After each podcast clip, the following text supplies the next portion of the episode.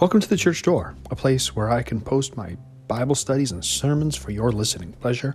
I'm the Reverend Matthew Fenn, pastor of St. Peter's Evangelical Lutheran Church in Stratford, Ontario. Thanks for tuning us in.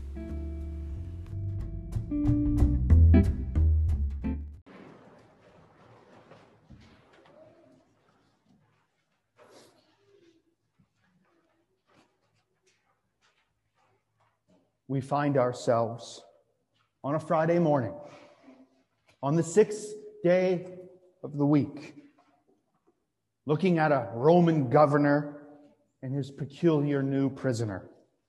This prisoner has already been scourged. The governor lets the soldiers dress him up as a king of, of sorts. A crown of thorns and the slapping in the face tell you what they think about such a claim.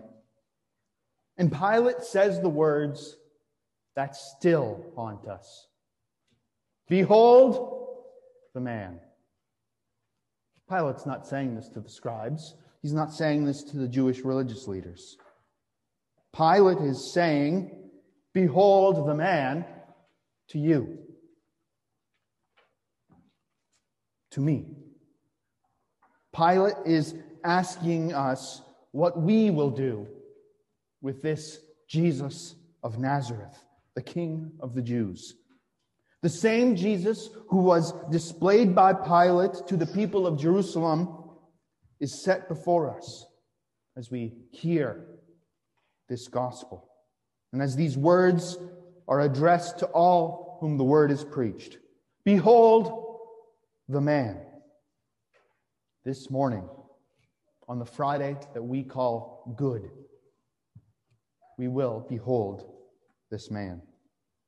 I want you to pause and consider Jesus in this specific moment, almost as if you'd hit pause on your TV remote. Behold the man before he dies on the cross, right in the middle of his suffering and rejection. This is a part of Christ's passion. This is part of his atonement. He had to experience this moment. Behold the man. Behold him as he's scourged. There are two words in the Gospels that describe the scourging of Jesus.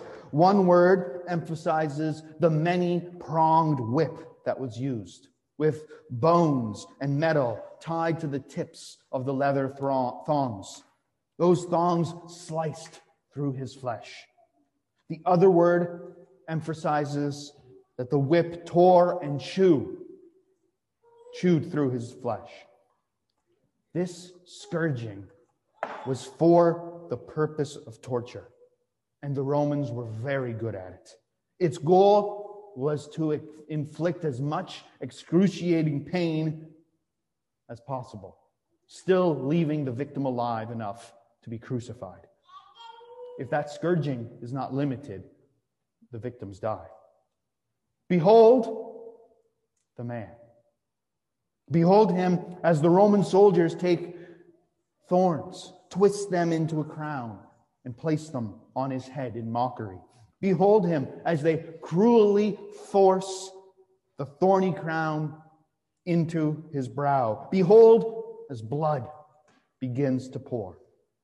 Behold the man. Behold him as the soldiers mock him and strike him. Behold him as they take a purple robe and place it on him, mocking his kingship. Behold him as he's mocked and beaten by the very ones that he wonderfully and carefully knit together in their mother's wombs. Behold the man. Behold him as he's brought out again before you. Behold him as Pilate presents him to you again. Behold him, smitten, stricken, and afflicted. Behold the sacred head now wounded, with grief and shame weighed down. Behold him, despised and rejected. Behold him acquainted with grief. Behold the man. Behold him here is the true image of the true God.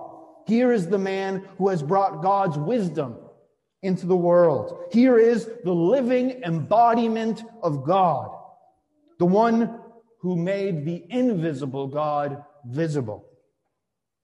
Here is the king, and all his rebel subjects can do is mock him and slap him and scream for his blood.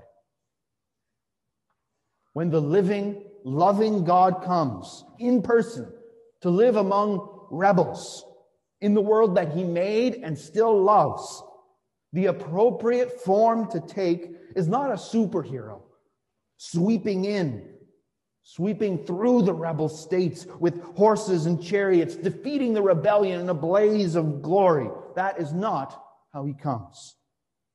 The appropriate form for him to take is the form of Jesus, the form he's taken now. The King of the Jews, crowned with thorns, the innocent King, the true man, the one who told the truth and was accused of blasphemy. Behold the man.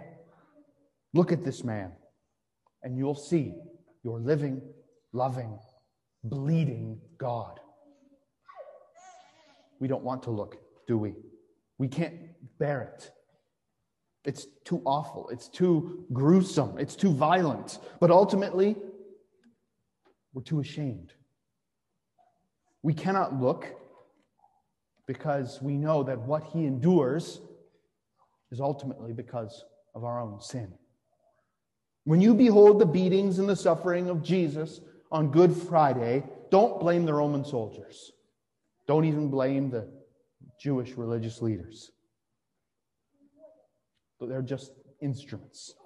The cause is your sin, my sin. Our thoughts, our words, our actions.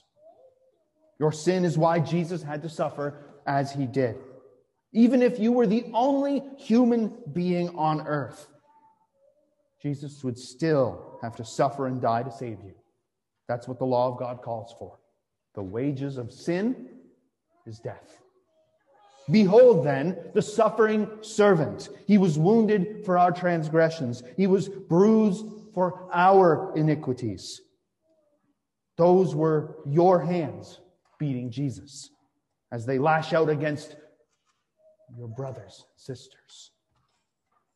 Those are your words uttered in scorn the lashes he endured were yours. The death he died was yours. In the very wounds that were inflicted upon Jesus on Good Friday, there you will find the ultimate cure for what afflicts us. His wounded head is the healing of our mind.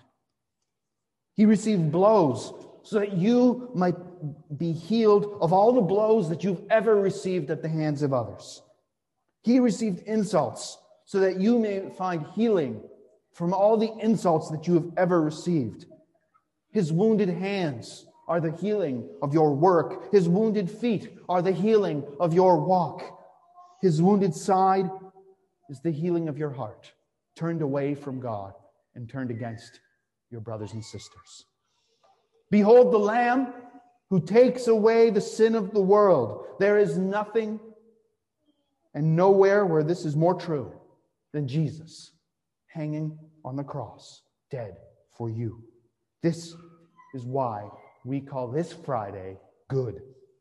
It took that bloody death upon the cross for sin to be atoned for. God could not wink at it.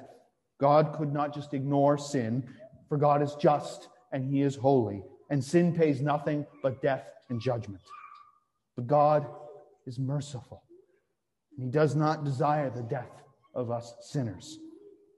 So, God in the flesh, your Lord Jesus Christ, laid down his life of priceless worth of his own accord. There is mercy for you because there was no mercy for Jesus. He does this out, not out of a sense of obligation or duty. He doesn't do this because it had to be done. He does it simply because he loves you.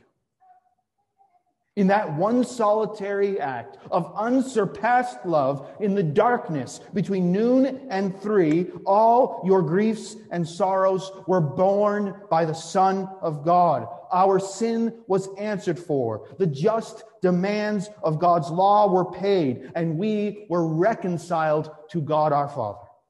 One moment in history for all time. One man for all men. Jesus bears the burden of sin for us. He nails it to his cross and he took our sins to the grave and he leaves it there. What does this mean for you? It means that it's for you. It means that he suffered, died, and was buried that he might make satisfaction for you and pay what you owe, not with silver or gold, but with his own precious blood. He rescued you. He bought you. He has died for you on your behalf. He carried you. Jesus has dealt with all your grief, all your sorrow, all that death has done or will do to you, all that others have done to you, all that you have done to yourself. Jesus deals with it all in his own body on the cross. Behold the man Behold your King. Behold your God. Behold your salvation. May that peace of God, which passes all understanding, guard your hearts and your minds in Christ Jesus. Amen.